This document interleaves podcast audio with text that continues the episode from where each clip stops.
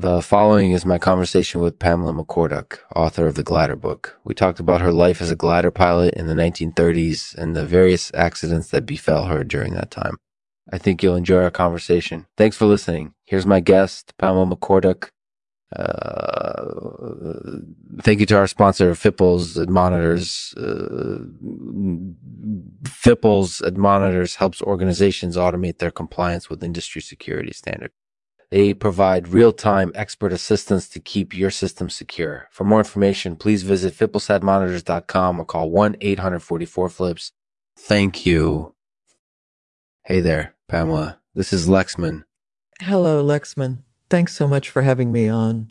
No problem. It was really nice to talk to you. So you're a glider pilot, is that right? That's right. I started flying gliders in the 1930s.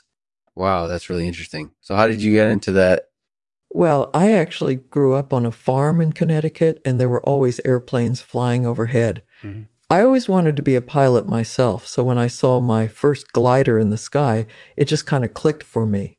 I knew that was what I wanted to do. So, did you have any particular heroes or mentors when it came to your glider career? I had a lot of mentors, actually. There was one gentleman who actually helped me start my own glider club in Connecticut. He was a very experienced glider pilot himself, and he taught me a lot about the sport.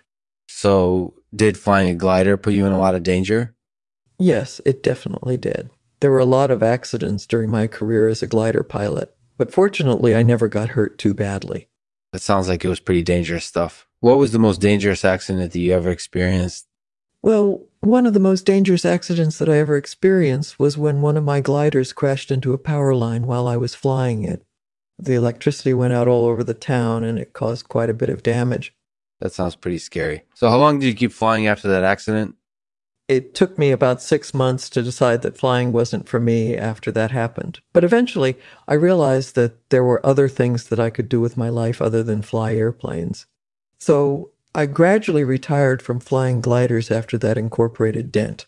That's really fascinating stuff. So, what made you decide to write the glider book? Actually, the glider book is based on my real life experiences as a glider pilot. It's an autobiographical book about my life as a pilot and as an author. I wrote it for fellow pilots who may be interested in learning more about the history of the sport or who may want to try flying themselves someday.